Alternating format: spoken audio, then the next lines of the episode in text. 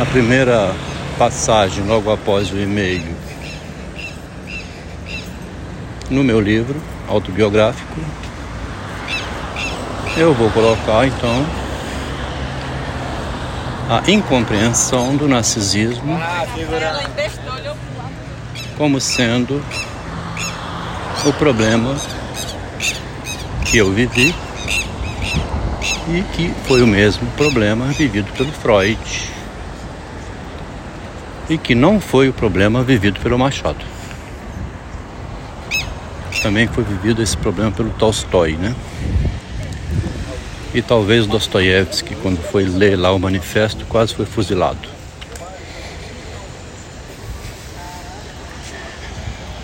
O narcisismo é um conceito ainda não estudado como deveria.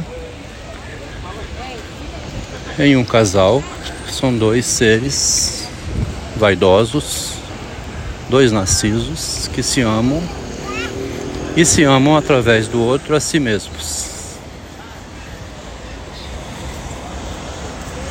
Constroem junto um patrimônio uma família. Quando são dois sócios, constrói uma firma, né, uma pequena sociedade limitada. Quando é, são dois escritores, Freud e Jung, um em parceria com o outro por interesse. O Freud no interesse na posteridade de sua obra, o Jung no interesse em pegar a teoria para ele. interesse do Jung era pegar a riqueza da teoria de Freud para ele mesmo ficar rico da teoria. E quando você vê alguém com uma ideia muito interessante, você se aproxima dessa pessoa para pegar a ideia dela para você. O casal então evoluiu junto desde o início. Ela fazendo o jogo erótico de sedução para atrair para ela, para amar a, a pessoa dela. Aquele homem que já era casado, que ela conhecia da universidade, e ele vendo nela uma futura engenheira, né, estagiária de engenharia que conheceu, mas ia ser uma engenheira daí a pouco. Viu nela uma pessoa que poderia ser mais interessante do que a sua primeira esposa, que era menos arriscada, menos louca assim com, com amor, né? Não fazia esses avanços que ela fazia. Namorar com um homem casado, por exemplo. É uma atitude arriscada para uma mulher, né? E para o marido, para o homem também, mas o homem, a imagem dele, né, aí chama de machismo. Como a imagem do homem não é tão destruidora para ele como é a imagem da mulher, ela precisa transformar o movimento dela em algo que tem outra conotação. Sempre frases bonitas, né? é para o nosso crescimento como casal. Somos contra tudo e contra todos, para o nosso próprio desenvolvimento. Muitas frases que ela foi falando ao ouvido do rapaz e ele cada vez mais interessado por ela, muito inteligente, muito perspicaz, sedutora, envolvente. O amor é isso, né? Duas pessoas se envolverem, se apaixonarem e se dedicarem um ao outro. O Freud também viveu isso com Jung numa relação que não envolvia sexo, mas envolvia alguns interesses. Amor é interesse, né? Então, o desconhecimento do narcisismo em Freud justifica o desconhecimento do narcisismo em qualquer ser humano, tá? Se o grande pensador da alma não tinha percebido o narcisismo dele quando investiu no Jung, não é de se culpar o marido nem a esposa de não terem percebido os narcisismos individuais investido na relação. Para a esposa, enquanto foi benéfico, ela jogou um amor do marido dela por ela. Mais adiante, tornando-se feminista radical, começou a criar estratégias que destituíssem o seu marido. Deixasse o marido cada vez mais em situação de vexame frente aos filhos. E no último, no último gesto dela, esse gesto contra é, parentes e amigos, mostrando aos parentes e amigos que ela era infeliz morando com aquele homem psicótico e que queria a ajuda deles para se libertar do marido.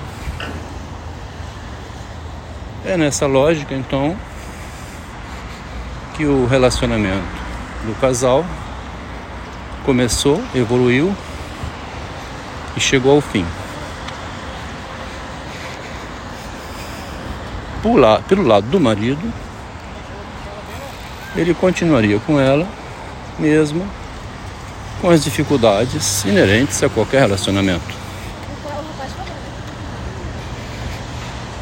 no livro autobiográfico, né? Serão apresentados então as situações que o marido estava suportando, tentando contornar. Primeiro,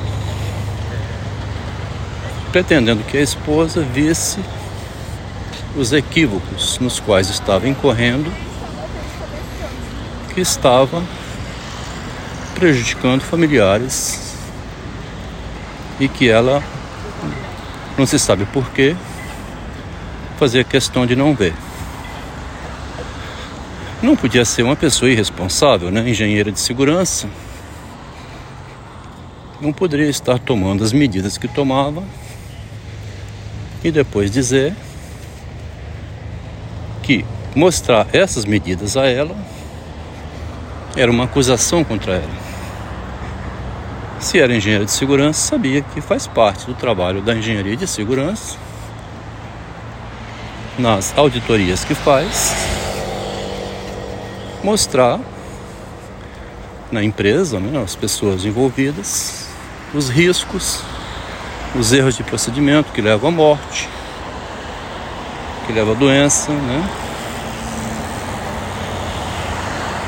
Era engenheiro de segurança nas empresas, mas a engenharia de segurança estava faltando para ela mesma empregar na relação com os familiares. Isso vai aparecer detalhado nas discussões havidas entre o casal, o marido tentando de todas as maneiras proteger os filhos, inclusive a mãe e a irmã da esposa a sogra e a nora e a cunhada, né? E o cunhado também. Porque estava percebendo o perigo do rumo que as coisas estavam tomando. O texto final, que aparece no início, inclusive é uma amostra desse procedimento.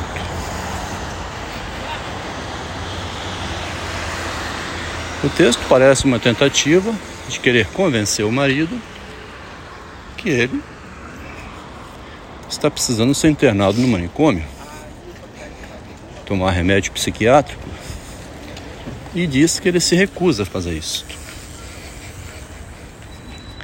Em 1938, esse procedimento de criar uma confusão mental na cabeça da outra pessoa, do convívio, foi chamado de gaslighting. O gaslight não é novidade, não. O Machado de Assis mostra em Dom Casmurro na conversa de Capitu com Bentinho, como que ela nega tudo, como que nesse caso é como se ele fosse louco, porque ela negou, uma vez que ela também admite a semelhança do rosto do filho dela com o amigo da família. E ela vai jogar essa justificativa da igualdade do filho com o rosto do pai. Uma responsabilidade era de Deus e não dela.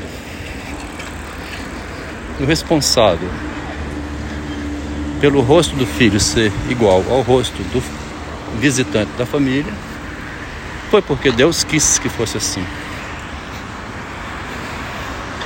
O Machado recupera um argumento da Bíblia, da Imaculada Maria, para criar esse final de romance, que jogou para a sociedade interpretar, justamente porque é um ponto de impasse. É justificável que a imagem da mulher e a mulher, como um ser humano, né, deva ser protegida mas não ao ponto de justificar o crime, isentar do crime e tornar a mulher inimputável, né? Que ela nem possa ser demonstrada literariamente ou de outra maneira como responsável pelo que ela faz. Para encerrar essa apresentação, fica a ressalva aqui. O autor, quando criou Ana Karenina, criou um personagem fictício em que não pode haver processo contra o autor. Não existem aqueles seres na realidade. Os filmes, as novelas colocam que qualquer semelhança é mera coincidência. Não se trata na novela de um caso real. Ninguém pode processar o autor da novela. Gustavo Flaubert foi levado a tribunal. Queriam saber quem era aquela mulher, se era a esposa dele, a mulher de algum médico, que ele retratou no romance. Queriam processar o rapaz. E ele disse que a Madame Bovary era ele mesmo, estava na cabeça dele. Este livro pretende passar a ponte do Rubicon, fazer um ato de Júlio César. Pode ser que Bruto, um dos filhos, apareça e assassine o pai, ou a própria justiça, mobilizada por alguém, algum parente, a própria mulher envolvida, resolva processar Júlio César por ter atravessado o Rubicon. Mas no final da vida, como Sócrates, aos 65, 70 anos, posso tomar uma dose de cicuta, posso ir à prisão e continuar vivo lendo o desenlace da história o que eu não posso é me acovardar diante dessa situação que pretende transformar um homem, um engenheiro, microempresário, pai de família, um sujeito exemplar na cidade, que a Polícia Federal fez uma longa investigação, não encontrou absolutamente nada. Esse homem não pode sair da sociedade para o cemitério com essa categoria de vivia uma vida como um psicótico, publicado pela esposa, feminista radical, né? depois de 40 anos. É possível que ela mesma estivesse confundida com o narcisismo dela quando pensou e publicou esse documento sem tomar nenhuma outra medida mais inteligente que seria simplesmente pedir, entrar com um pedido de separação de corpos no, no advogado. Ao querer se fazer a Joana d'Arc do feminismo. A é, Catherine Mansfield, Virginia Woolf ou outra revolucionária, querendo mostrar contra o seu marido que ele era um algoz, uma pessoa doente, desequilibrada, ela criou condições para que ele também fizesse o mesmo, esclarecendo filosoficamente, psicanaliticamente, psicologicamente, literariamente, a partir do narcisismo.